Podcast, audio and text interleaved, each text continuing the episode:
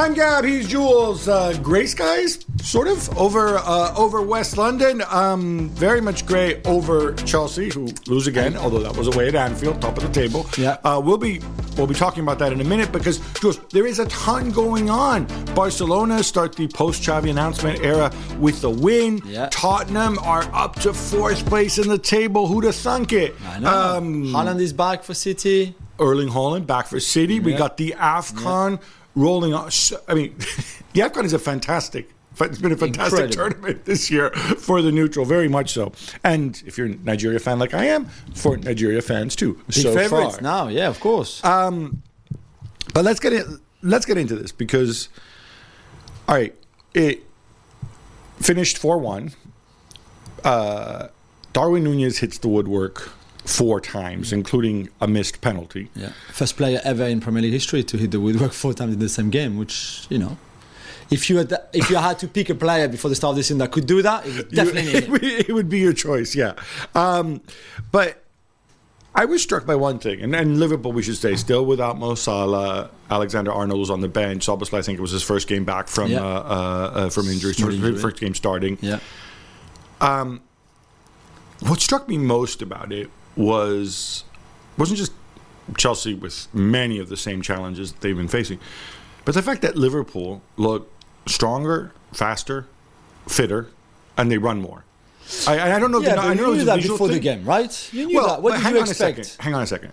I know it before a game to a point because all this stuff that we hear about sports science and planning, the whole point is that Chelsea don't play in European competition, Yeah. right?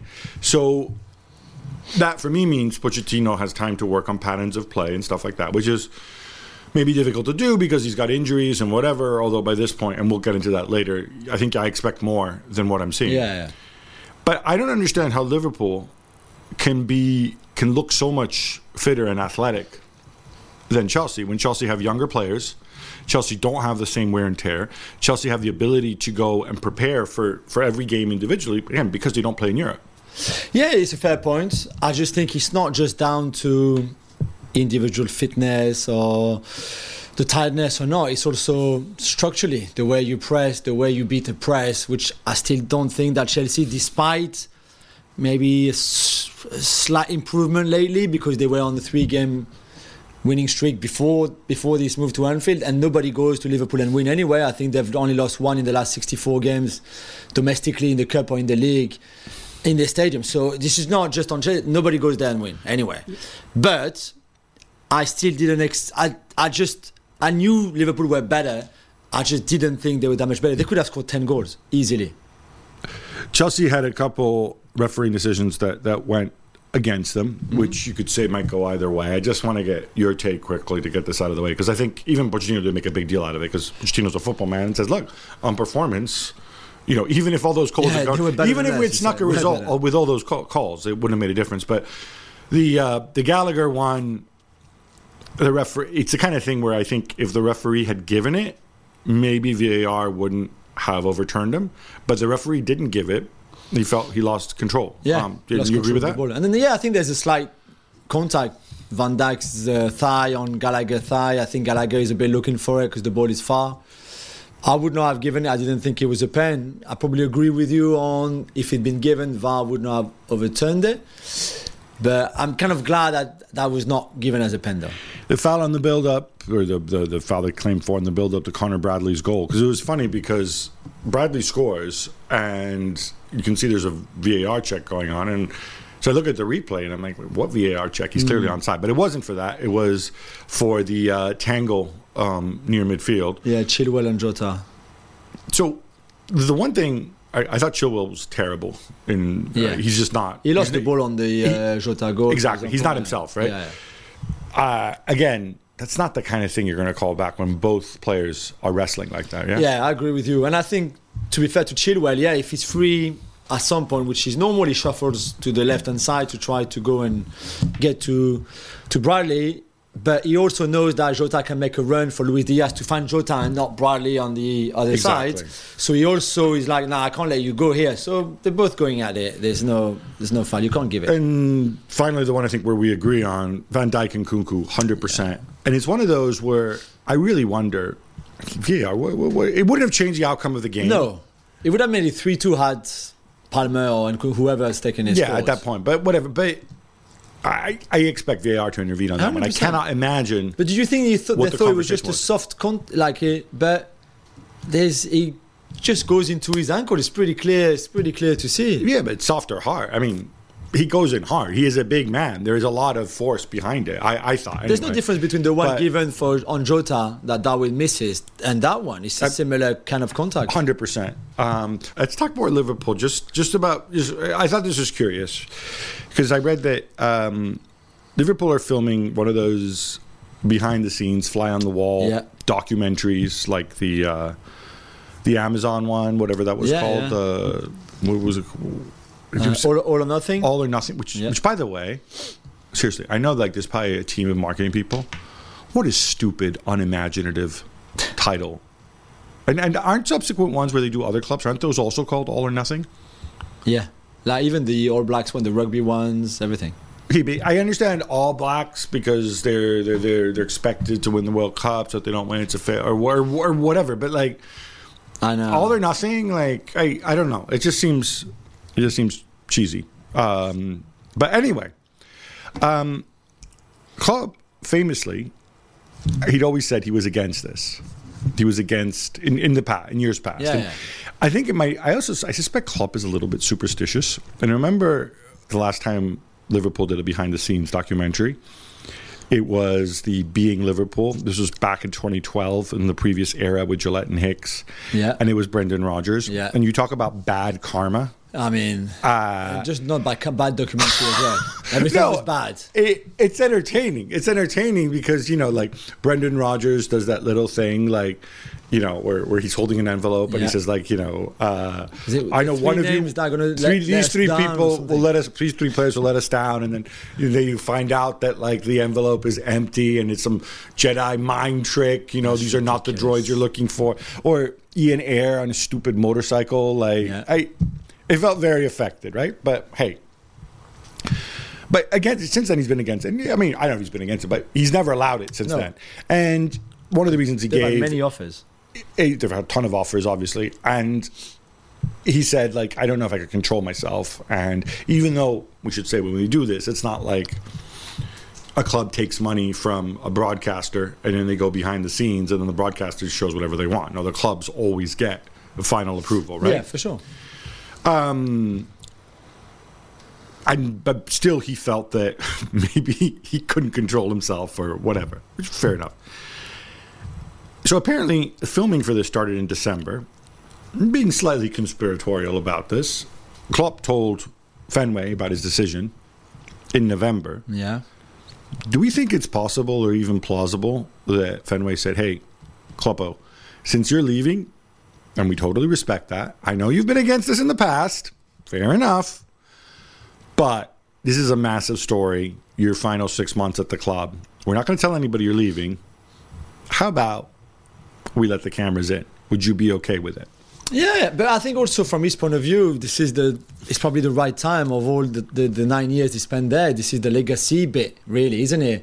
And especially if this season finishes on a on an amazing high where you win the league, you win maybe the Europa League, you win one of the cups. I don't know, all of that. Maybe he even for himself, just to keep you know at home under the TV to show the kids and the grandkids and the great grandkids what, what those last what that season was about. The last six months of that season was about in terms of legacy more than anything else. So, I mean, I have to say I'd be excited to watch it because one whether he overplays it or not, I think he's a great guy to do that kind of stuff, like Pep. I don't think he's capable of overplaying. I think No, it's but you just know what what he is. Yeah. Because I, some some people are not really at ease to talk about themselves. I think he he's very comfortable to talk about himself. Yeah. So I think he would work great, and maybe it was just a case of like, okay, yeah, six months left, we're in a very strong position, everything is great. Trust me, had they been tenth in the table, there would be no no documentary, no filming, nothing. So fair enough. Um, all right, let's move on to Yeah. Chelsea. Pochettino said yes to one on uh, his first season at Chelsea. I'm sorry. As Pochett- Pochettino said yes on a documentary on his first season at Chelsea. You know what? They may well have. It looks like at Chelsea they're selling everything. So there's stuff where like they're going to make the Hilton hotel room in the stands. They have Yeah, the, saw the that. idiots brushing their teeth. That new movie that they're trying to promote that Todd Brady is, produ- is producing or executive producer. They've got the name on the, on the clubs, like tops and I- so they're trying to coats monitor. or Listen. I, I want to be fair to Boehly and Bali. They said they're gonna, you know, when they came over, they said, "Oh, the Premier League's about twenty years behind in terms of monetizing and stuff like that. So let's sell Yeah. whatever's in, nailed down." Although, funnily enough, uh, he's a part owner of the LA Dodgers, as you know, Yeah. right? If you watch Dodgers baseball, it's not like there's logos. It doesn't look like No. NASCAR with logos all over the place. Like they do monetize a lot, but they don't some actually. stuff are sacred. Yeah, exactly. But whatever, I don't have an issue with that. Um, but going through this, if we had to assess Pochettino kind of just past the halfway mark, six months in, when we look at this, and I, the, the the lens I like to use is I try to imagine. Okay, let's imagine Chelsea in two years' time winning a title or competing for the Premier League or the Champions League, right? Which of these players are actually there from in, in, in terms of of the guys who are playing, how many guys do we actually see progressing? Yeah. So if we go through this area by area, goalkeeper Petrovic is playing right now. I don't. he's doing I- well. Yeah, He's doing well, but I don't. I, I, I don't. I mean, he'd have to continue progressing significantly. Yeah, yeah. Robert Sanchez is the number one. Was the number one. He's obviously injured now. Hmm. I'm not a Robert Sanchez guy. well, nobody is. Really. I- I'm not sure either one of these two is a league-winning goalkeeper, or have shown us that they could Yeah. be that one day. and neither is Kepa, by the way. You know, still. And yeah, well, Kepa, less said the better. Um, when we look at the back four, who, by the way, last night, uh, was it the third goal where he runs in between Thiago Silva and Badiashile? the first goal, First Jordan, goal. the first goal. Yeah, I'm thinking to myself, what, what, how, how does that happen? I don't know, man. And he gets a bit lucky, of course. He gets a little deflection, and maybe the ball hits his hand. But, but I mean, but listen, Badiashile signed a year ago now. Uh, it was last January, um, and I did say at the time he's not ready for this level. This is not a criticism of him. He's a young player. He made mistakes at Monaco when he was there. He made mistake when he played for the France youth teams. He had a couple of games, and I had some Chelsea fans coming after me saying, "Oh, you talk nonsense." Blah. I think now you can see, and again, he's still very young. He will become a good defender because he's got a lot of potential. But right now, at this level, in a team like this that is not functioning well, that a team that is a bit lost, you see the problem. And it's not just. I mean, yesterday was a terrible game for Badiashile. And for Thiago. Silva, we have to. Yeah. We, we, can, we can't just. Yeah, Keep, but Thiago you know, Silva is we- 38. No, What no, do you it's fine, expect from him? Well, uh, we love Thiago Silva, but we have to concede that yesterday was one of his worst games. Of course it was. shirt. But Okay. one, I'm not even sure he can play in the back four anymore, full stop. Right? Yeah. I think he would be much better in the back three. and in the back four, fair enough. If you if you partner him with someone like Badiashile, then the, the pressure would be far too much. So Chelsea, obviously, they have a million central defenders, not including Chalobah, who has disappeared off the face of the earth Yeah, with the uh, magical muscular injury, which has kept him out forever. And I, I think there's something there. Um, I don't know what it is, but I'm sure we'll find out if he ever leaves the club. Um, there's Fofana to come back. Some There's point. Disasi in the mix, who I don't like it when he plays fullback, but I kind of feel that if you look at them as a group and we project forward a couple years, if Fofana ever comes back to his level, I think Badiashile can develop. I think that the tools are there. Levi Colwill, the tools are there. Colwill is better than Badiashile. I I think they're okay. I, like if again, if we use that criteria, two years time, Chelsea are competing for a title. Are those guys there? I would argue, as a unit, I don't think this is where you need to add another piece. No, unless you want a bit of experience once Thiago. Thiago will go at the end of the season. Come on, the, the fairy tale who can't last, can't last much longer, I think. So Um, maybe you might need a bit of that. The fullbacks is where I start getting really, really lost.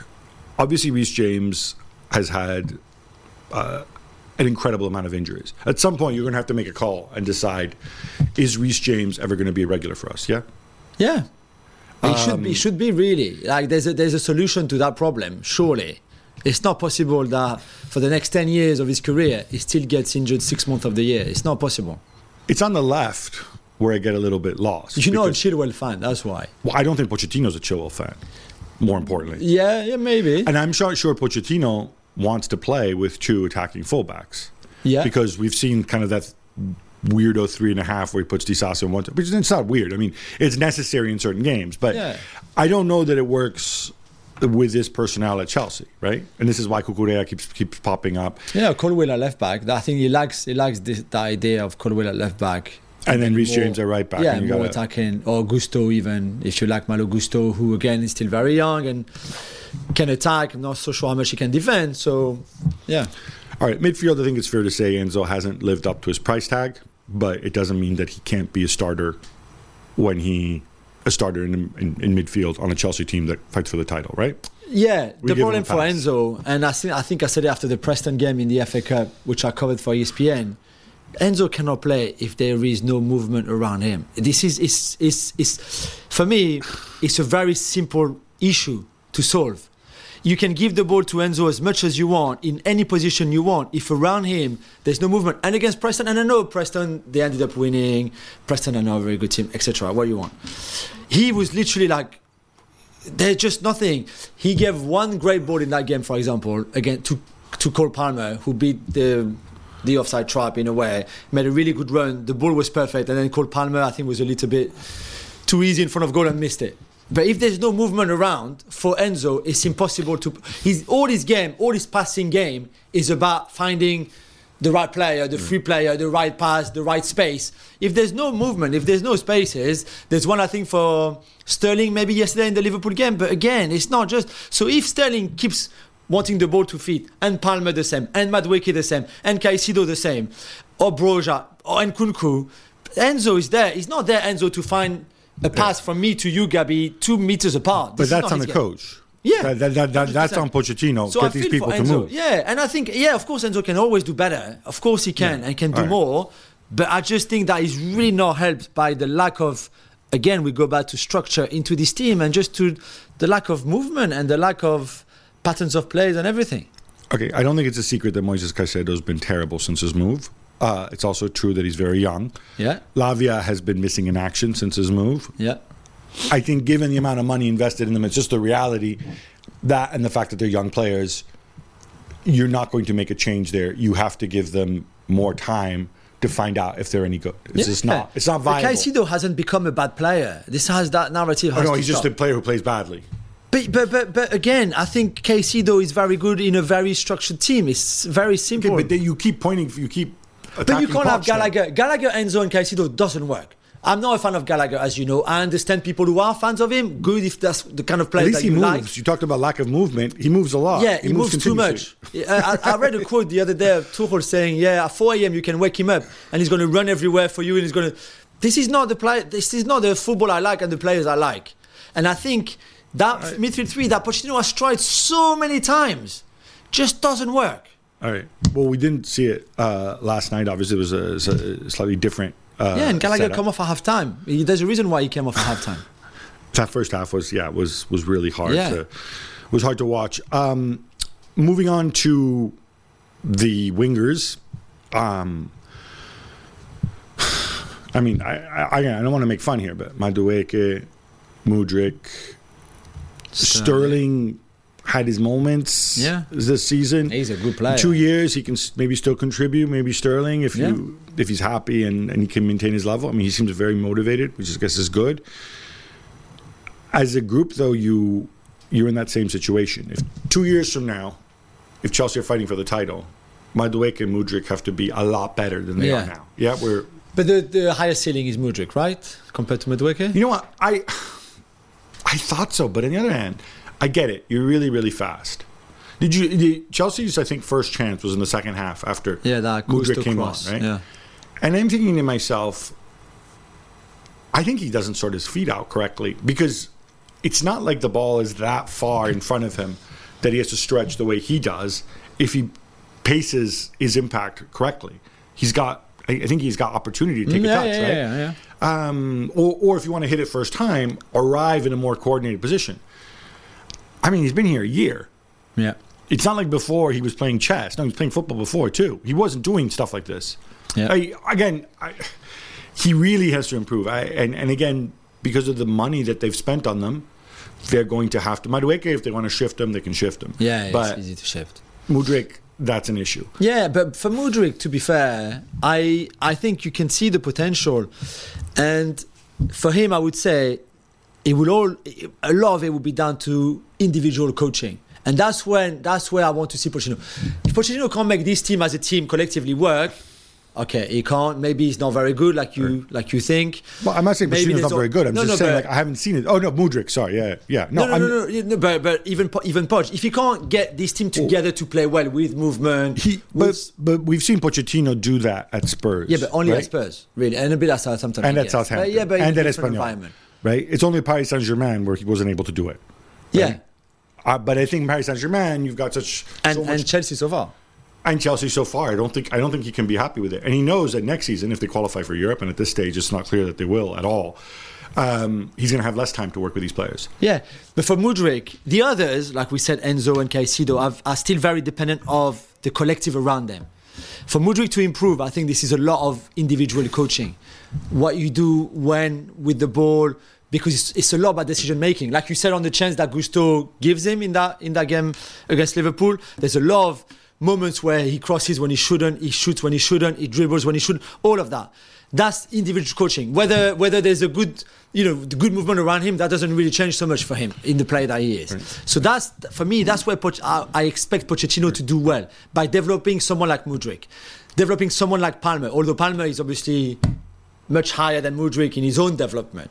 I- Well, well, but again with Palmer though, I always find this mystifying. Is we've seen him, we've seen him be Chelsea's arguably Chelsea's best player, but then he also has entire games where he really struggles, where he misses chances, where.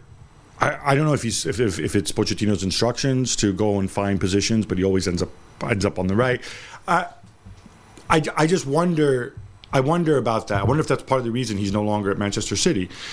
Is it, it's weird to have somebody miss so many big, so many big I mean, opportunities, which so many is misplaced okay, passes. So the Middlesbrough away game in the Yes, in the League Cup. Okay, right. Yeah, okay, that's Last night, didn't, didn't pull up. I mean, he missed chances, but he didn't. Yeah, but that was He, not. he didn't and- impact the game at all. No, but in a game like this, he will always Well, struggle. Nkunku came on, scored a goal. Yeah. and beyond the goal had that. I mean, look, I'm not saying you They're up different players, Palmer. though. Different profiles. Right, but you have to. But, but we agree, both those guys are people who will be part of a hypothetical Yeah, Chelsea team sure. in two years' time winning For the sure. league, right? All right, let's get to the strikers because I think this is going to be pretty open and shut. Yeah. So right now, let's leave aside David Datro Fofana, who Yeah. did well last night. Yeah, he gave an Um, assist. but Oh, and Washington. Is it Washington? David Washington, yeah, Yeah, yeah, okay. No thanks. So we're in a situation where you've got uh, Nico Jackson and Armando Broja. Yeah. Nico Jackson is beyond raw, and I don't, I, I I just don't see him being a, a Premier League center forward right now. No, With- no, with right now, definitely not. maybe he gets there. I don't think that he gets there playing every game with all the pressure of being the only real option. Yeah. Broja, I really like the guy, You've always liked him. but he hasn't been right since he's come back from his injury. Yeah. He's not good enough for Chelsea. But- He's not good enough. Chelsea have quoted 50 million for him. Yeah, I think- and th- th- this is what I don't understand. Well, I don't understand two things. One is why would you send him away? The transfer window shuts in a couple hours. Maybe they'll maybe they'll sign somebody in the meantime. Maybe Lewandowski's on his way over. I don't know. But why would you move your only center forward and leave you with just Palmer? Because they need the- money. They really need money. So they need to sell. I mean, they sold. I mean, Matson obviously, but especially the product of the academies, which is a straight profit into your account. Whether it's a five million Do you really loan think fee. is- I mean, the five million loan fee is not going to move the needle that much, but still, it's still money coming in. I think they cost, they quoted the fifty, thinking like, "Hey, let's try this," which is completely. ma- I don't. I cannot believe that someone like Paul Winstanley or Laurence Stewart, people who are experienced sporting directors, really, this has to come from our friend Todd Boehly, who just think, yeah, who? yeah, 50. I know, Todd, we can't do that. Yeah, 50. I want 50. Come on. Uh, it can't be anything else. You can't have 50 million for Armando Broja. Is it? But the thinking is going forward.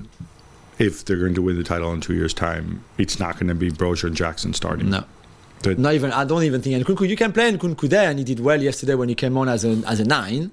But we've explained many, many times that to get the best out of him, he needs to play off a striker, uh, like a proper striker, which then means okay, would you play Cole Palmer? You could play Palmer and But you said proper Cuckoo- striker.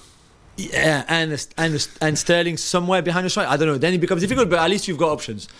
But yeah, we've said it last summer. We said it again all through the first six months of the season. The goal difference is plus one. They've played everybody once now. At least you know, they've, at least everybody once. They're tenth in the table. They've won nine games. They lost nine games. It- This is just like, I mean, plus I- one goal difference. Really? I've said it before. I'm I'm a Poch guy. I do think, and, and obviously they've been hit really, really hard with injuries, and they didn't have the players they wanted. But and so obviously, in terms of chemistry and patterns of play and whatever, you're going to be behind. But they've also kept the same lineup for long enough and the same structure. And I'm thinking Enzo and Caicedo. What you were talking about the movement in midfield. Enzo Caicedo and Gallagher have generally been around all season. so Yeah, is yeah. so is Cole Palmer, right? Yeah. Uh, I expect more from those guys.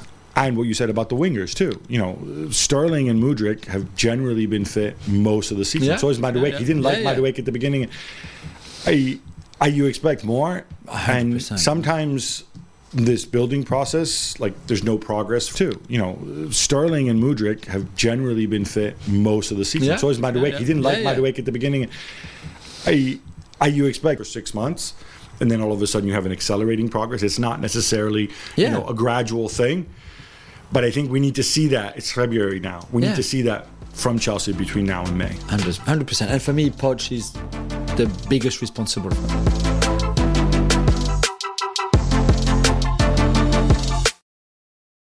Enough Chelsea. How about some quick hits instead? Let's go. Vitor Roque opens the scoring as Barcelona survive a late scare against 10 man Osasuna to take all three points. Juls, did you see any improvement? And if so, is it because of Xavi's announcement removing the tension? I don't know. I wanted to see a bit of something in there, and I didn't see much before. It looked like just a normal day when it was clearly no normal day. But Uh, you saw it from Fermin Lopez after he came on for poor Ferran Torres. yeah, and then came back off again, like played 50 minutes or something, which was I thought was a bit. But hey, Vitor Roque came on for Fermin, scored.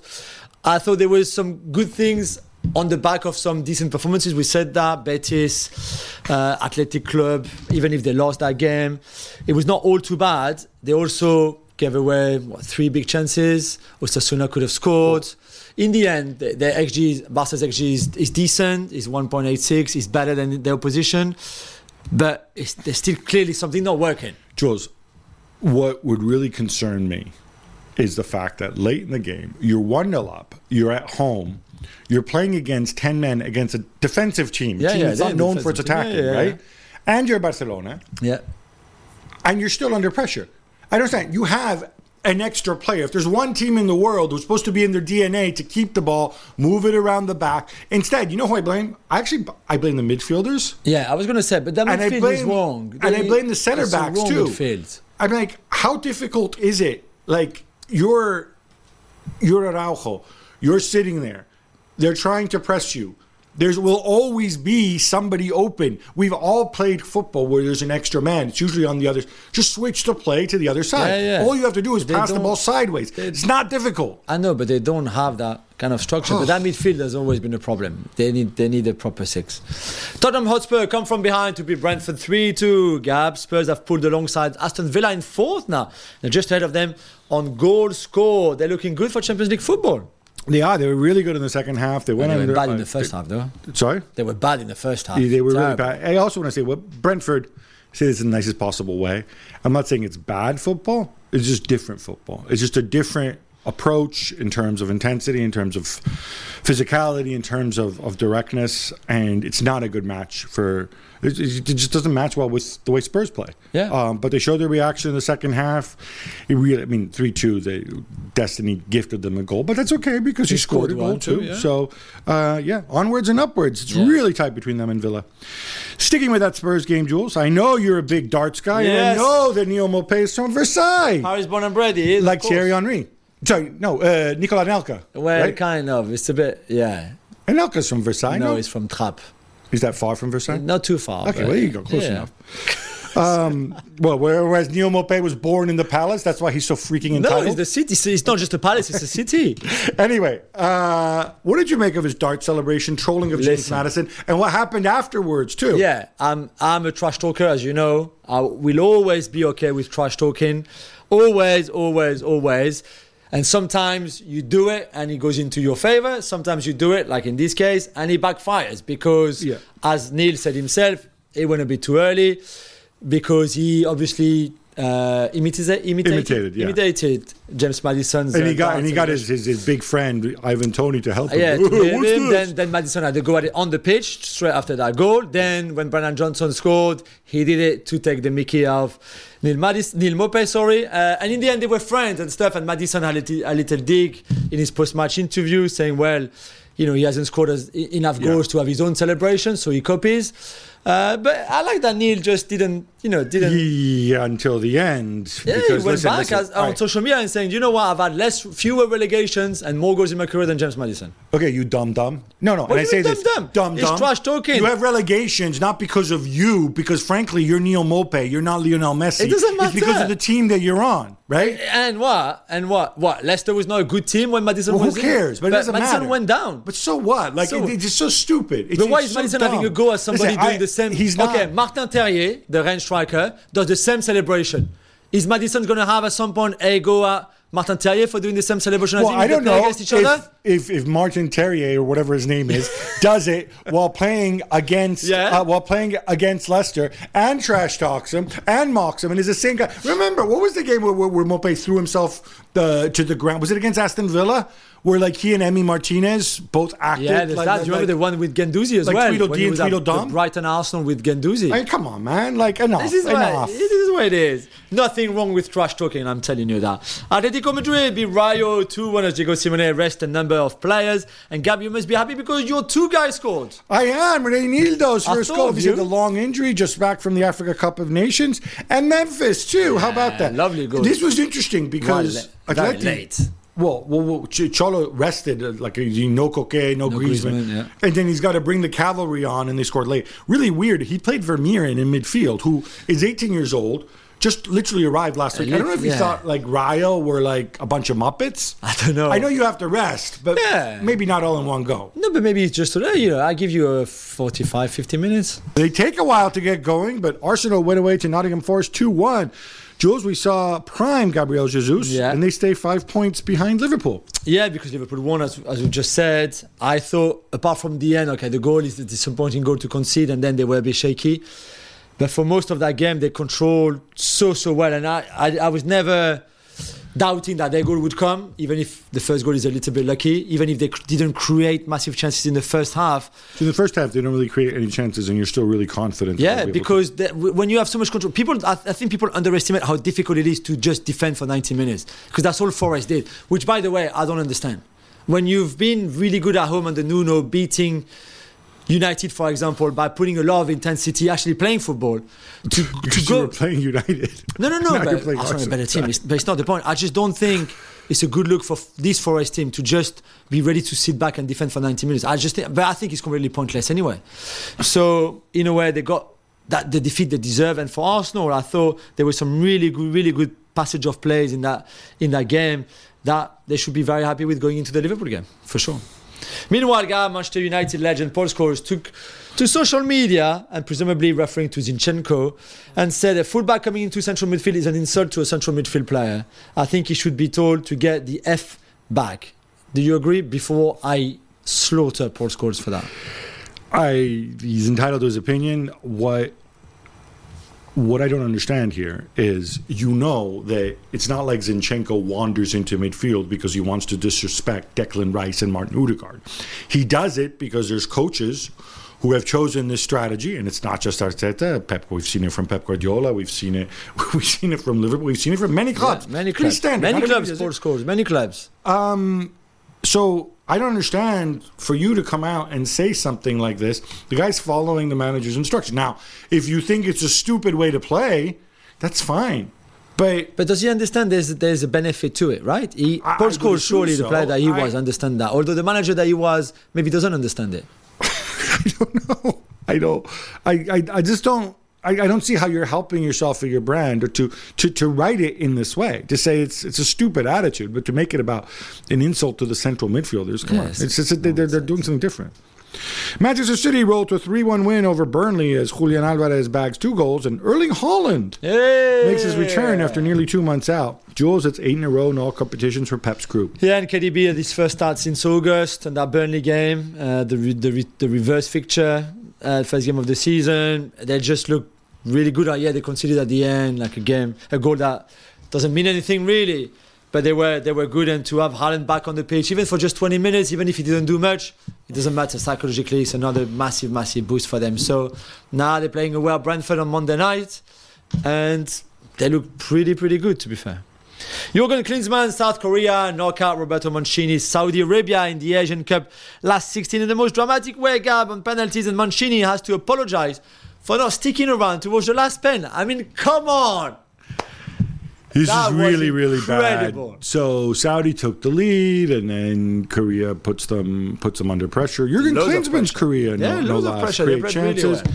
They get the late, late equalizer. It goes to penalties, and then the Saudi guy misses, and all of a sudden Mancini's gone before Huang Chan, you know, goes up to take the last penalty.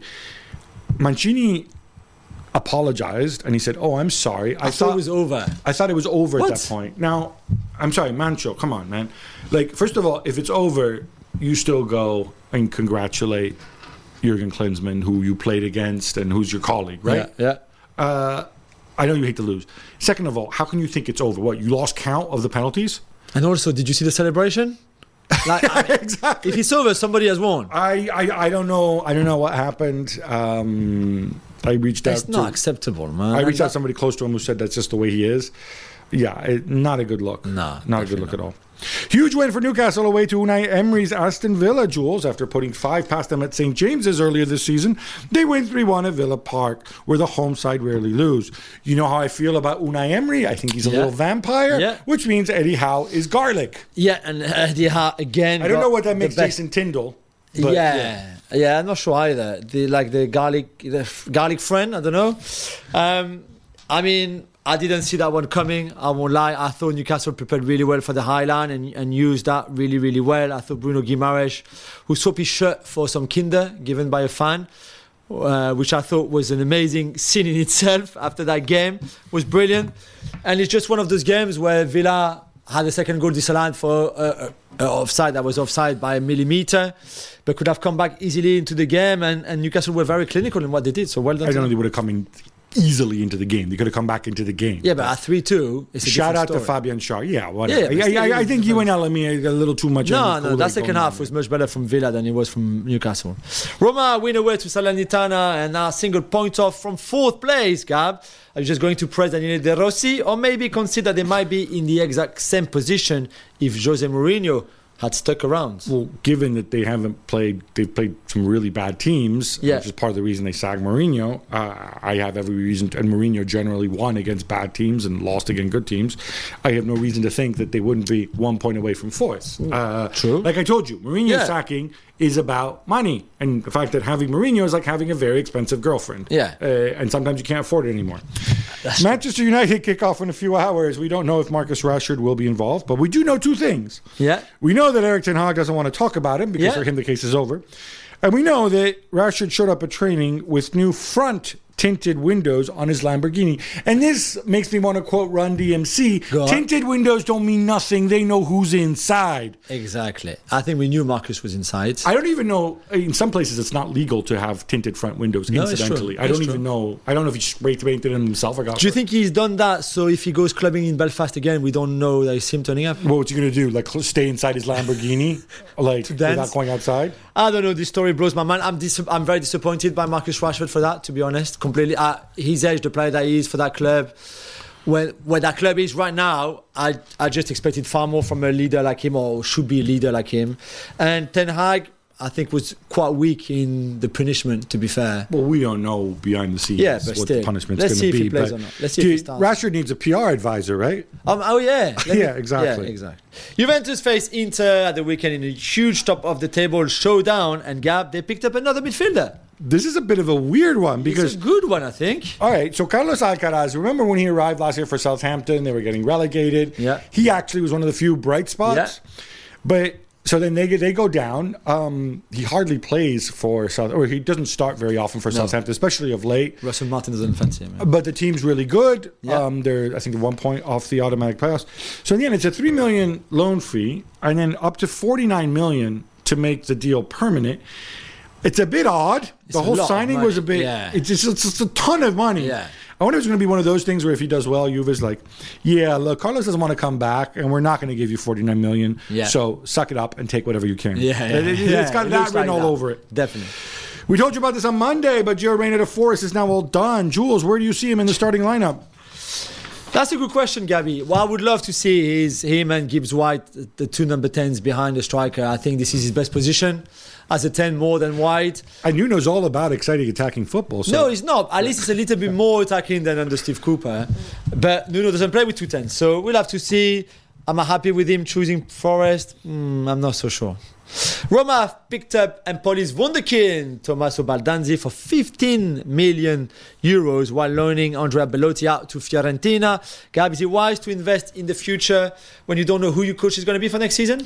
I think it makes sense if it's this guy because uh, he's he's very very hyped. I think 50 million is a really good price. He's got a big upside. He's one of those guys who I think will either flare out or become very very good. That's kind of yeah, the- But the you can always get your money back at some point. But also moving Belotti. Belotti was on a huge uh, salary uh, because he came as a free agent, and I think you're funding Baldanzi at least for six months by shifting Belotti. Which so I think in that sense it makes Yeah. sense. The fact they're willing to invest also says to me they really believe they're going to finish in the Champions League spaces.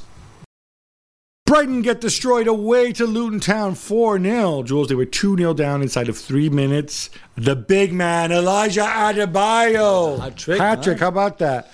Uh, is the, De Zerbi magic fading a little bit, or is it just really hard to come back from two goals down in three minutes? Uh, I'm, uh, both. It's not easy. It's not. It's a horrible start, of course.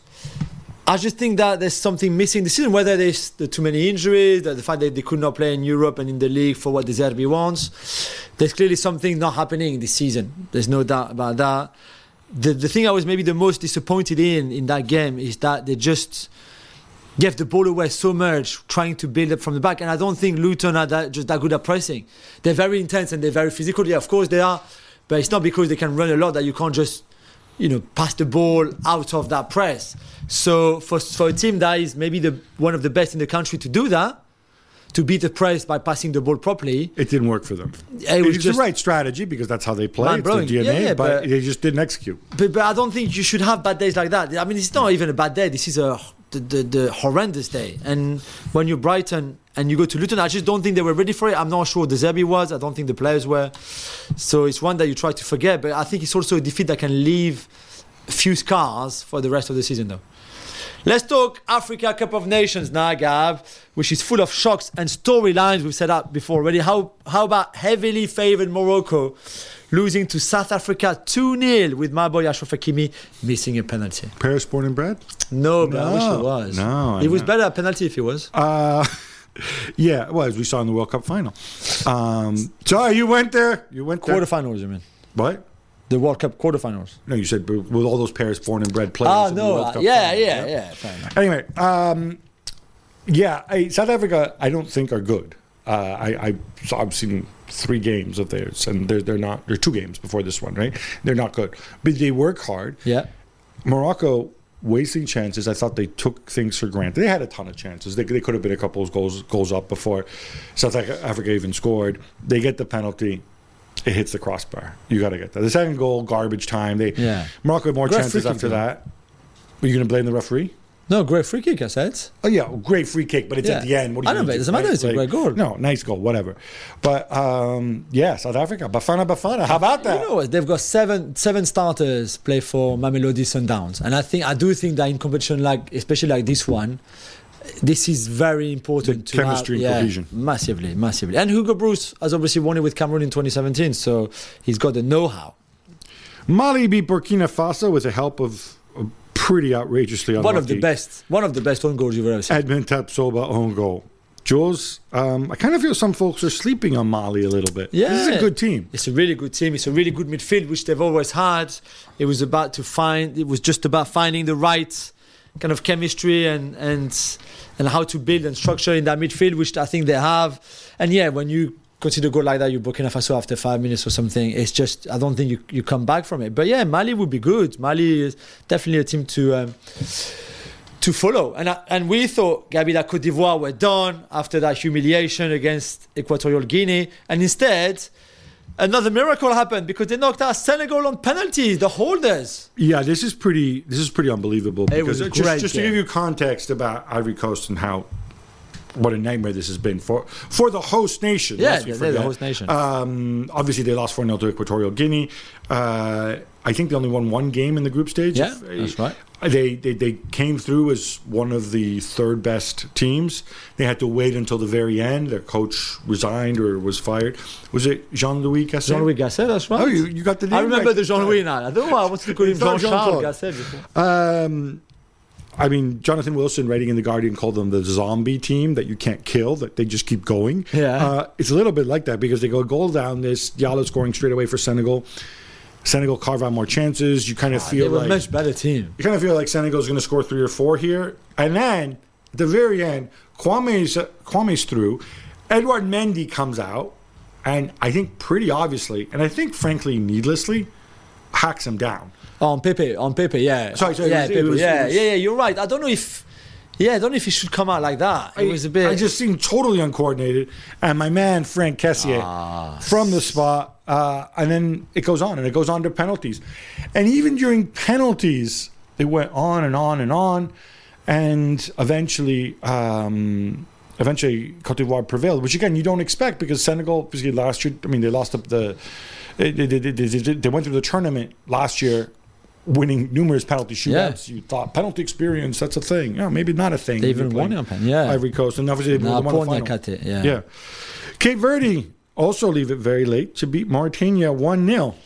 yeah, Ryan Mendes. This is little Mauritania. Yeah, little Mauritania, who, let's be honest. And we not scored a goal from open play in the Yeah, tournament. we mentioned uh, their manager as well, who did this with uh, Com- the Comoros. I don't know if it's in English. Is it. Comoros? Comoros, yes, Comoros. powerhouse. Yeah. Comoros uh, are kind of so like well the done but this is the level. Of, Comoros are kind of like the Faroes of Africa for those who aren't good in geography, Yeah, football wise. exactly. But Cap Verde are a really good, decent team. They play really nice football. They've got technical players, and they have qualified, and they will play against South Africa. So we will have one of those two surprising teams, at least in the semi-final.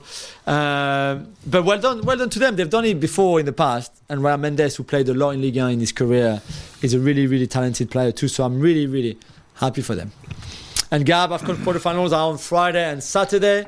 So it's a perfect time to make predictions. yeah, you know how much I love making predictions. So Yeah. I'm going to share the pain here. Um, Nigeria against Angola. Ooh. I got to go Nigeria. Yeah. Got to go for my Super Eagles and Osimhen. Yeah, you on board with that? Yeah, I'm on board with that. Congo and Guinea, Juls. That's really What do you game. reckon? Congo haven't won a game yet. They've they've drawn four times. They just won on penalties the last game, the last 16. Uh, and and I think Congo have a really really good team. So is Guinea. For me, this is the best quarterfinals. It's really, with the. Mali with the Mali Ivory Coast. Um, I would go for another draw. I think that's what Congo do, and then I would go for Congo on pens. Ooh, yeah, that, that I'm, I'm on board with that. That makes sense. Mali and Ivory Coast. Can the zombie team survive against Surely Mali? not, not another one. But they will have the crowd obviously with them, the momentum with Have them. Sebastien Haller with them. Yeah, we'll have Sebastien Haller with them. Uh, I'll go for Mali. I want my, my boy Beast to. Yeah, I I think Ivory Coast advance. I think it, when you've got so much talent, and you've been through so many negatives. There's moments when you click and pull together. I'm not sure And- they're that good at Ivory Coast. But they've got great, great individuals. Well, do they? Not sure. Famous names that we recognize. You know what? Yeah. Cape Verde and South Africa, the two surprise Yeah, packages. Cap Verde for me every day. I want the, the, the Minos to qualify. They're minnows, but South, uh, but Bafana Bafana, I think, are also minnows in the sense that It's a bigger country, though. Of course, it's a bigger country and whatever else, but also remember, it's a country. Whereas Cap Verde was colonized, I believe, by the Portuguese Yeah, that's right. right? Yeah, they all so, speak Portuguese. so they're all technical and skillful, Yeah. and have the whereas South Africa got the English Ah, trolling, trolling, trolling, trolling. No, no, they- they- they- I'm really psyched. I'm, I'm really excited for this.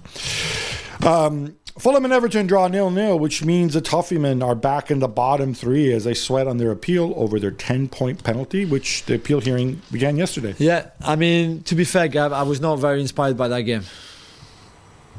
That's that's Yeah, I think Yeah. the most significant stuff on Wednesday is going to be their is their hearing, and then Yeah. of course the other points But- penalty that they may get. they will get one, right? We agree on that.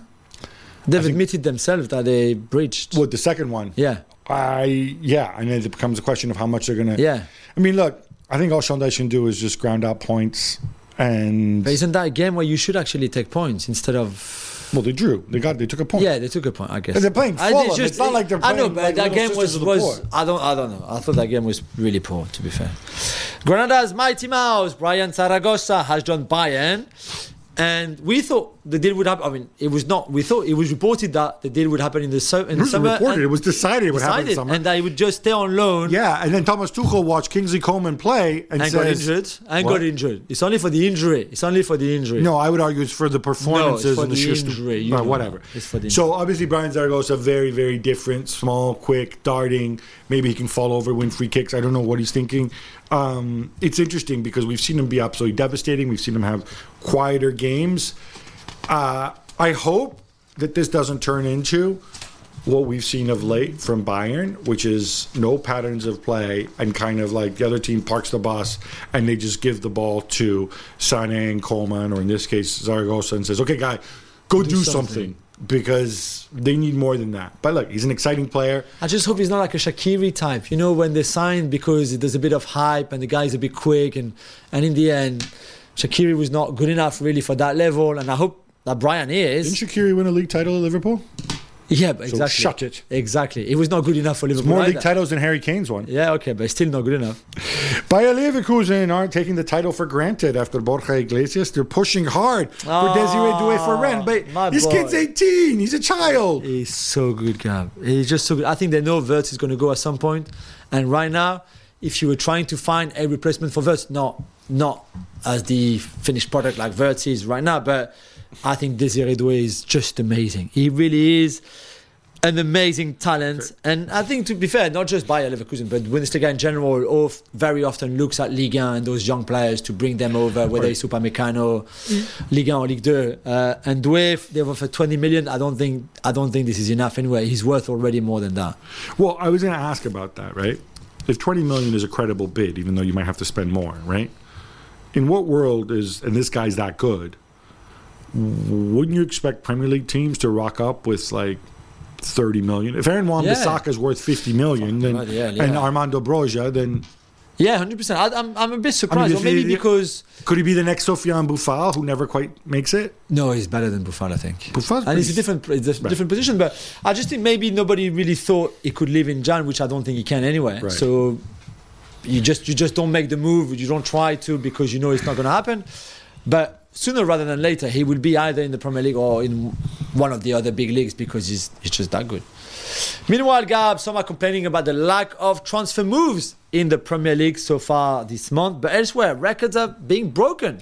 That's right, and it's our friend. It's John Textor. Ah, How about you, that? John. Breaking records around the We world. were mean to you. Lyon may be having a t- tough time, but but Botafogo, um, they just spent 20 million, uh, which is a record Yeah. for the Brazilian league in, in terms of incoming transfers, to bring Luiz Henrique back to uh, back to Brazil Serie A after just one season at Betis. Now, I just find this slightly curious in the sense that 20 million for Botafogo is a ton of money. I think it's a ton of money for John Textor as well, Yeah. frankly. Um, I, he was at Betis for a year, but he didn't do well at Betis. He wasn't great. He was kind of in and out of the side. He wasn't an automatic starter. You know, is this the value of a top eight player? I, I know he's young, but wouldn't you have thought that? know, man. That's a couldn't they do money. stinky thing where they loan him and they say, "Oh yeah, we'll pay you thirty million to make it uh, permanent," and then Luiz Henrique says, "Ah, no, I have Saujaja. I'm not going back. I'm going to stay here in Rio." I I don't know. It's a strange. It seems like a lot of money. Yeah, it's a really strange one. for Luis Luiz Henrique, yeah, yeah, yeah, yeah, yeah, not yeah. is what he is. No, yeah, who's talented, I think, and still very young. And He's like 23. He's not that young. no, true, true, but I mean, still, there's still time for him to develop into something, someone better than what he is. But yeah, I, I just thought that's a lot of money, really a lot of money. Jordan are through in the Asian Cup with a 3 2 win over Iraq. Juls, there were ugly scenes at the end that got some of our colleagues banned um, for the reaction. We'll get into that. But just the game itself, Mad, unreal. unreal, really. Uh, they were two one up, and then when After Ayman- going a goal down, Yeah, after going a goal down, Amen scored, celebrate, gets a for score for 2 1, not 1 1, 2 1, in at the time, pretty much. Uh, thinking that they've won it, the celebration, he gets sent off. I think there was actually about 15 minutes left to play 15 I think that, it was just 10 when that happened. And also, they had no, they used all their substitutions at that Yeah. point. So So they they finish again with 10 men, and Jordan, who have Altamari, who's a lovely player who plays for Montpellier in Ligue 1, who's just a wonderful left footed, kind of Messi type of player, scores to qualify them in the 95th and 97th minute. Yeah, they made was it just- two two. it was just fifth minute of injury time. incredible. Three two. I mean, literally a buzzer beater because I think they I think they had six minutes of time out. Yeah, yeah. And then it was it the last extended kick because of the goal. It was the last kick on there. and, then after, the game, yeah, some Iraqi journalist um, molested. No, not molested. What is? Uh, I don't They what the- assaulted. yeah, assaulted. Sorry, assaulted. Um, uh, Jose Casas, who is the uh, the Iraq head coach, who used Spanish. to work Spanish, used to work with Luis Enrique when Luis Enrique was head coach of the national, the Spain national team. He was his assistant, uh, who looked so shocked. I mean, to be fair, I don't think I think this is. You must be so disappointed by the result anyway. Then you go into a presser to answer questions, and then you get assaulted by people who are supposed to be like, who are journalists who are doing their work. It's just it's just like so hard to. I, I even wonder if they would have assaulted, uh, assaulted Eamon for getting a, for, for getting himself sent, off. off, yeah. Um, dude, celebrate after the game. That's mad. But uh, yeah, the, the, I, you you feel for him, and it's funny because these weren't the only. This wasn't the only case of journalist misbehavior. The um, Association of International Sport uh, Sporting Press, or AIPS, who's kind of the umbrella trade organization for for sports journalists. Uh, their African division Yeah. released this vicious statement complaining about the behavior of people in press boxes Oh, yeah, at the I Africa that. Cup of I Nations, saw. which I thought was incredible. Did you see the guy dancing I- with his accreditation, half naked? I did not. No, Yeah, Like, I've I, I've assuming that's who they're talking about. Ivorian fan, yeah, that was ridiculous. so it, it happens, and I got to tell one of my favorite. So obviously, you should know. Like, okay, if your country wins a World Cup, and Juls, you've been there, yeah, uh, you might fist pump a little bit, but there are limits to what you do. One limit is you don't wear colors in the press box. You, Yeah. you try to maintain a certain level of professionalism. My worst example of this was the 2014 World Cup final, Germany against Argentina. This dude rocks up in the press box, and this is he had three things wrong with him, right? So number one, he was wearing a Germany shirt, and you don't wear colors in the press box. Number two, he was wearing he was not German, had no links to Germany. He was just a fan of Germany, which Right. if you're not German and you don't have any links to Germany and you're a fan of Germany, it's probably something wrong with you, right? I mean, it's it's it's like, it's like honestly, it's, it's it's it's like being a fan of the police. I, I don't I whatever, right? And thirdly, it was a Lukas Podolski shirt. Right. I What's guess that? all sorts of levels of wrong here on this one, right? And no, I asked the guy wasn't Polish either. Okay. Um, I think you've said that story before. I, don't, I- I, and I hate think it. people I do what hate they it. want. what? There was loads of Argentina uh, journalists who had Argentina shirt in the World Cup final in 2022. Yeah, I, It's okay. I don't. And if you watch Captains of the World on Netflix, where you see me, you see how I celebrate when we come back into that game yeah, too. you do this. This is a fist pump. Yeah, it is a fist. That's a. You're fist allowed. pump. You're fist allowed. pump is, is allowed. When you're not German and you're wearing a Podolski shirt, I don't know, man. I don't know. Whatever. Gav, Uh, we, did, we did predictions for the Africa Cup of Nations. Let's do the same for the Asian Cup quarterfinal. Okay, now I have watched a lot less of the Me Asian too. Cup than I have of the Africa Cup of Nations. So please, fans of people, folks from the AFC, please give me a pass on this. We're just having a little bit of fun of this Yeah. because I've only watched highlights. Yeah. So we have uh, Tajikistan against Jordan. Yeah. Um, Jordan, I don't think are that good from what I saw against. I mean, they, I think Iraq, Iraq should have beaten them. Yeah, they should have. They should have won. I've not seen. Tajikistan. I like the idea of a stand other than Uzbekistan uh, Fair enough. advancing in the I AFC. love that you like so that. I'm going to go for the Tajiks here. Nah, I'm going to go for the uh, Jordan Messi, Altamari, to score again and to qualify his team. Australia against South That's Korea. the game. That is the game. That is the game. I think Australia have been really underwhelming so in this No, they competition. don't look good. And I'll go for Jurgen, of course. We gotta go. We gotta go for our man. Jurgen. yeah. Iran against Japan. And by the way, you might have noticed this: the sort of the four on paper outstanding teams, uh, or actually Face each other, you mean? are facing each other, right? Yeah. Iran against Japan, and uh, you could add Saudi on paper to that, but of course Yeah, but they it- screwed it up for themselves. Yeah. Who you got? Ooh, Iran Japan is another really really good one. I I think the Japanese and Ito is has hit a lot of controversy and um, with with the alleged um, sexual assault that he's facing in back home in Japan. So I'm not sure if the Japanese are really in the right state of mind. I go Iran. I think in a very solid way. I'm very torn here because I know a ton of Iranians. Uh, but of course, my heart, my heart will always be with home, Japan, where I spent four of the happiest years of my life. Yeah. Uh, and finally, Qatar against another stand, Uzbekistan. But Uzbekistan kind of a different stand because in the realm of stands, they actually have a football tradition and, and pretty good players. Yeah, and they had they had some really great ones in the past too. Uh, to be fair, I haven't seen either Qatar or Uzbekistan in this tournament, so I go Qatar because I don't know. Because you love the contribution just- to world yeah, football. yeah, yeah, I will obviously go for Uzbekistan. Ah, exactly. Jules, Big Vitinha, who cost Marseille 32 million a year ago. Maybe that's where the Armando Broja valuation comes Yeah, from. maybe. Is on his way to Genoa on loan. Does this make sense to you? Yes, they. Wait, wouldn't wouldn't Wolves or Forest or I don't know if you've been watching him, and he's, he missed a massive chance I- I at the weekend as well. I'm joking. Monaco. No, no, no. But I think when you saw him at Braga before, and especially the hat trick that he scored in the Europa League last season, you thought, okay, wow, there's a player there, and then maybe there is. He's still quite young. Marseille just didn't have the patience to wait longer. It's been a year. He's, he arrived last January, so a year ago, and they need some money. So there's an there's a there's an option to buy, and they just wanted him out. Uh, which leaves you with kind of an Aubameyang pretty much on his own up front, some youngsters, and then you can always play Iliman Ndiaye or somebody like that. I don't know. Whereas Big Vitinha will be competing with uh, Italy international Retegui Yeah. for a spot in the front line. Yeah, Retegui's exactly. fit again. I'm interested to see how he does in at Genoa. Udinese have had their appeal over the stadium closure for the racial abuse director, directed sorry, at Mike Maignan partially upheld. You okay with that? I'm in two minds. So what they did was that that, that stand will remain closed. Yeah. The rest of the stadium um, will be open. The reasons for doing it are, I mean, we've said it. Udinese took this very seriously. They've already banned five players. Uh, five players. They've already banned five fans. They've helped identify um, another eight, I think, who are likely to um, to be prosecuted. Uh, and they condemned this straight away. They didn't come out with this nonsense about, well, we didn't hear it, blah, blah, blah. And to be fair, it wasn't very audible. Mike Maignan said he only heard it when he went to pick up the ball. Yeah, so yeah, yeah. he presumably wasn't a lot of people. That said, I think this comes from the fact that when the match was interrupted, a lot of people in the stadium booed Mike Maignan. They didn't boo him.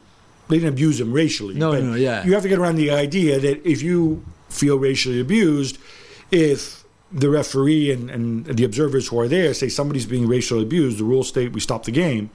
You stop the game and you respect that. You don't Yeah. boo somebody for applying their rights. Yeah, I think yeah, that's what why you mean. it was important to leave the sanction, at least for that part of the stadium. Um, but again, uh, you don't want to create a situation where I think Udinese, for doing the right thing, for doing the important thing, for getting these people banned, you know, then get further punished because as a club, you wonder what more they could have done. Plenty of drama in the Women's Champions League, Jules. What do we need to know? Other than the fact that Roma threw it away. They were 1 0 up against Ajax. So really, the Group C was the only one worth uh, watching for the last for match day six because everybody, PSG, Ajax, Bayern, and Roma could all qualify. It was the again. Uh, like for the PSG men's side, the, the group where everybody could still qualify with one game to go.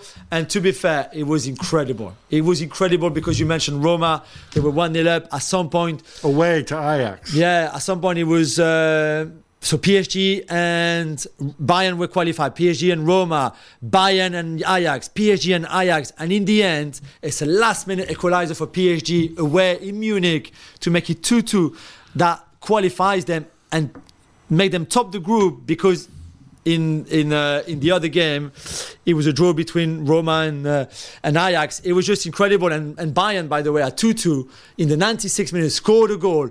And had they won that game against PSG, they would have qualified. PSG would have been knocked out. She's offside. Yeah, but she's not just way offside. She's way offside. Yeah, she's way offside. And like, I'm going to say this is a male player, female player. You're a moron. You're an absolute moron. There's Eh, maybe in the excitement she didn't realize. you're a professional footballer.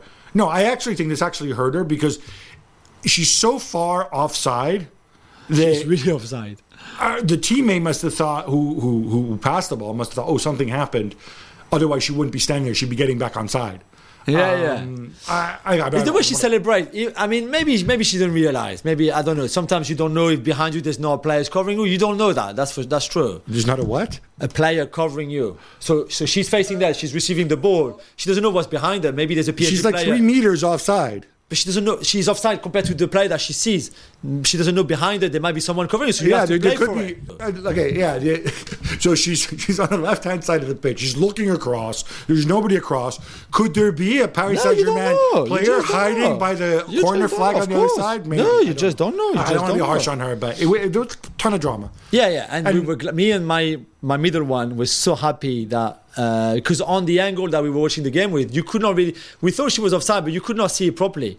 Um, But then you see the replay, and you're like, yeah, and then we were like, "Come on!" And my girl Grace Geyoro, she's the boss. She's so good. Former Celta captain Hugo Mallo is going on trial for sexually assaulting the Espanyol mascot. Gab, this is far from a joke. It is, and we think mascot and jokes and stuff like that. But I think this is a very serious case. This happened back in 2019. He was playing for Celta. They were playing against Espanyol um, in Madrid. Uh, Espanyol, the, their mascots are parakeets. They have Yeah. periquito and periquita, uh, a male and female parakeet.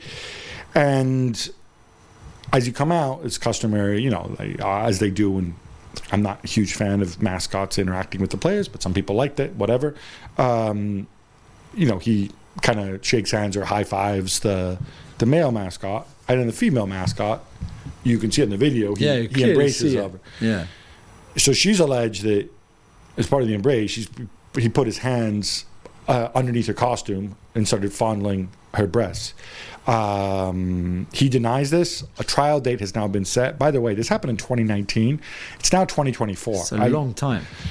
I come from the country of the, with the slowest moving justice in the world, so I'm used to this crap in Yeah. Italy. I don't understand why it takes Spain five years to set a trial date on this one. Uh, I don't know the ins and outs of that. He's in um, he's in Brazil where he plays for for Internacional now. Um, I'm glad this woman came forward. Uh, I, I I just think of somebody taking liberties in front of thirty thousand people like that. You you can't have that. No, definitely. 2026 World Cup final venue is set to be decided on very soon, Jules, possibly this weekend. Okay. Yeah. We got three candidates Yeah. New York, Yeah. or really Exit 16W, It doesn't matter. the old Giant Stadium Yeah, but still. uh, in New Jersey, uh, Dallas, or LA. in a very se- in a very selfish way, and you and I will be there. I would rather New York or LA than Dallas, simply because we would spend the days before there, a few days after, and I would rather be in either the East Coast there or the West Coast there more than in the heat in the central of the country. But that's just It's me. to be hot in Yeah, yeah, but still, LA I would rather be yeah. Being in the hot, it would be very hot in Dallas too. I would rather be either east or west. Okay, so I'm in two minds about this. Um, obviously, if it's in New York, I can pop down to Philly and get some cheesesteaks. Yeah, Equally, surely has your favorite. It's your favorite. I actually thinking from the tournament perspective, I think Dallas might make more sense, and I'll, and I'll tell you why. First of all, it's an absolute pain in the backside getting from Manhattan, which is True. where many of these people will be, to uh, Giant Jersey, Stadium yeah, or yeah. whatever the hell it's called now. Met is it MetLife Stadium? right? MetLife. Secondly, much as I am skeeved by the Dallas Cowboys and Jerry Jones and everything to do with that, you have to admit that is. I would say it's the best stadium No, out of yeah, the three, yeah, three because be. people really like SoFi in LA, but it is a pretty special space. Yeah. That stadium has a roof. You can air condition it. So you can play football in conditions similar to the ones God intended. Not that God intended air conditioning in stadiums, but I don't think God intended to be playing in 35 degree uh, Celsius heat and 120% humidity, which is what it's likely to be in New York, and it's not going to be much cooler in LA. No. Um, Dallas will be super hot outside. So L- and LA, you rule out LA. What the traffic? I don't rule it. I mean, traffic's not going to be great anywhere um, Yeah. to get to the stadium, but I just think Dallas might be. They're used to. They get ninety thousand people or however many people to every game. They're used to transporting people from downtown to 20, 30 miles away, um, and it's in the middle of the country. So maybe there's an appeal there. I I, I get the logic. With Please, Dallas. I want LA. I want LA or New York. Please. I just want to go there just so I can spit on the Dallas Cowboys. Ah, star. That's, my real why. reason. Yes. Yeah, that's you go and ransack the shop. Schalke 04 are in serious danger of getting relegated, Gabby, from the German second division to the third division. And if they do, Sky Germany are reporting that they could go bust and disappear. Yeah, so there's 18 teams in the German second division, and they are 15th on 20 points, which is the same points as Eintracht Braunschweig and Hansa Rostock, two other Yeah. teams with pass in the top flight, Yeah, of course. way, uh, who are 16th and 17th. Such a competitive Bundesliga as well, as well. Um, so obviously you know Schalke's decline over the years uh, and the enormous amount of debt that they have. It's also to do with the setup of the club in Germany. It's the I suppose it's the negative side of the 50 plus Yeah. one rule um, to do with accountability. The fact that they could go bust has to do with some of the limitations that excha- that exist in the German third flight, where you know it's essentially semi-professional. I think the authorities should look at this and say, can we do a soft landing for this club? Because if Schalke goes bankrupt, Yeah. first of all, the creditors aren't really going to get their money back. Yeah, you can go. They go bankrupt. They form a Phoenix club and they come back up. Right. That's what's going to happen. I, I think they need to look at ways or mechanisms, maybe it's spending restrictions, whatever it is, because you've got one of the best stadiums in all of Europe. You've got one of the best fan bases Fan base, in all yeah, of for Europe. sure. Um, Great history. a tremendous history, and it just frankly seems like a massive act of self harm Yeah. if they're allowed to go bankrupt. So don't do them favors, but find a way to keep an institution like this Yeah, alive. Yeah. especially because you don't want people pointing to the 50 plus one and saying, ah, look. This is what happens if you don't have Dietmar Hopp or a big corporation or, or, or Red Bull behind you. You know, um, it's been terribly mismanaged. And take the opportunity too to write better rules Yeah. better rules of governance so this situation doesn't happen again.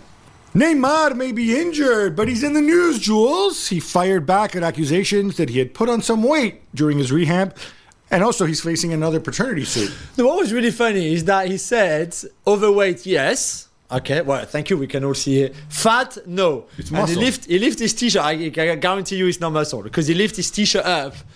And, has a six pack. I mean, there's no pack at all. It's just uh, there's no pack. It's just, which is listen. He's never been really good with fitness. We know that.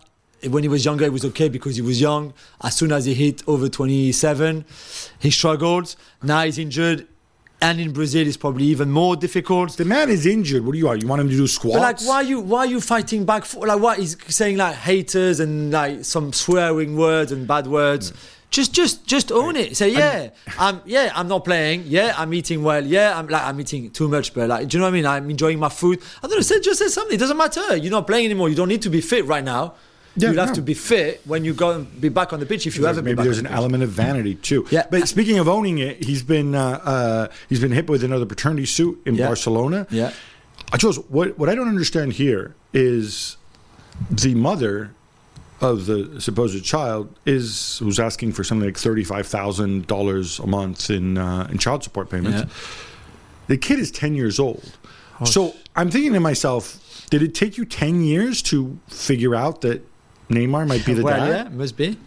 Maybe he's just at 10 years old and he's really good at football and thought, oh, oh he puts on a lot of weight. easily. I don't Stop it.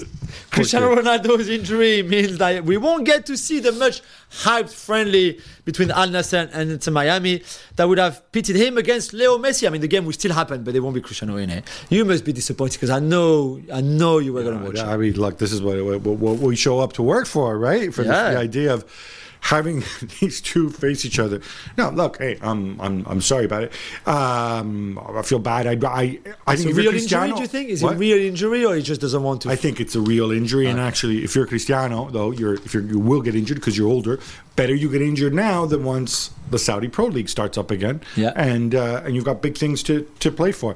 On Messi, by the way, he's getting stick. There was an article in the uh, Miami Herald from one of their lead columnists who, and, and, and she said, I think Michelle Kaufman is her name. She complained that Messi doesn't hasn't given any interview. There's been very little access to Messi in Inter Miami, and.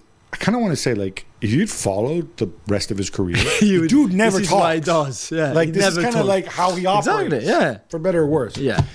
Anyway, Jules, this brings us to an end, but we got to come back My next week. God, some massive games this weekend. Arsenal hosting Liverpool. How about Yeah. that? Inter against uh, Juventus, Juventus. in Serie A. Yeah. So much going on. Uh, so we're going to be back. And until then, love the game, love your neighbor, love yourself.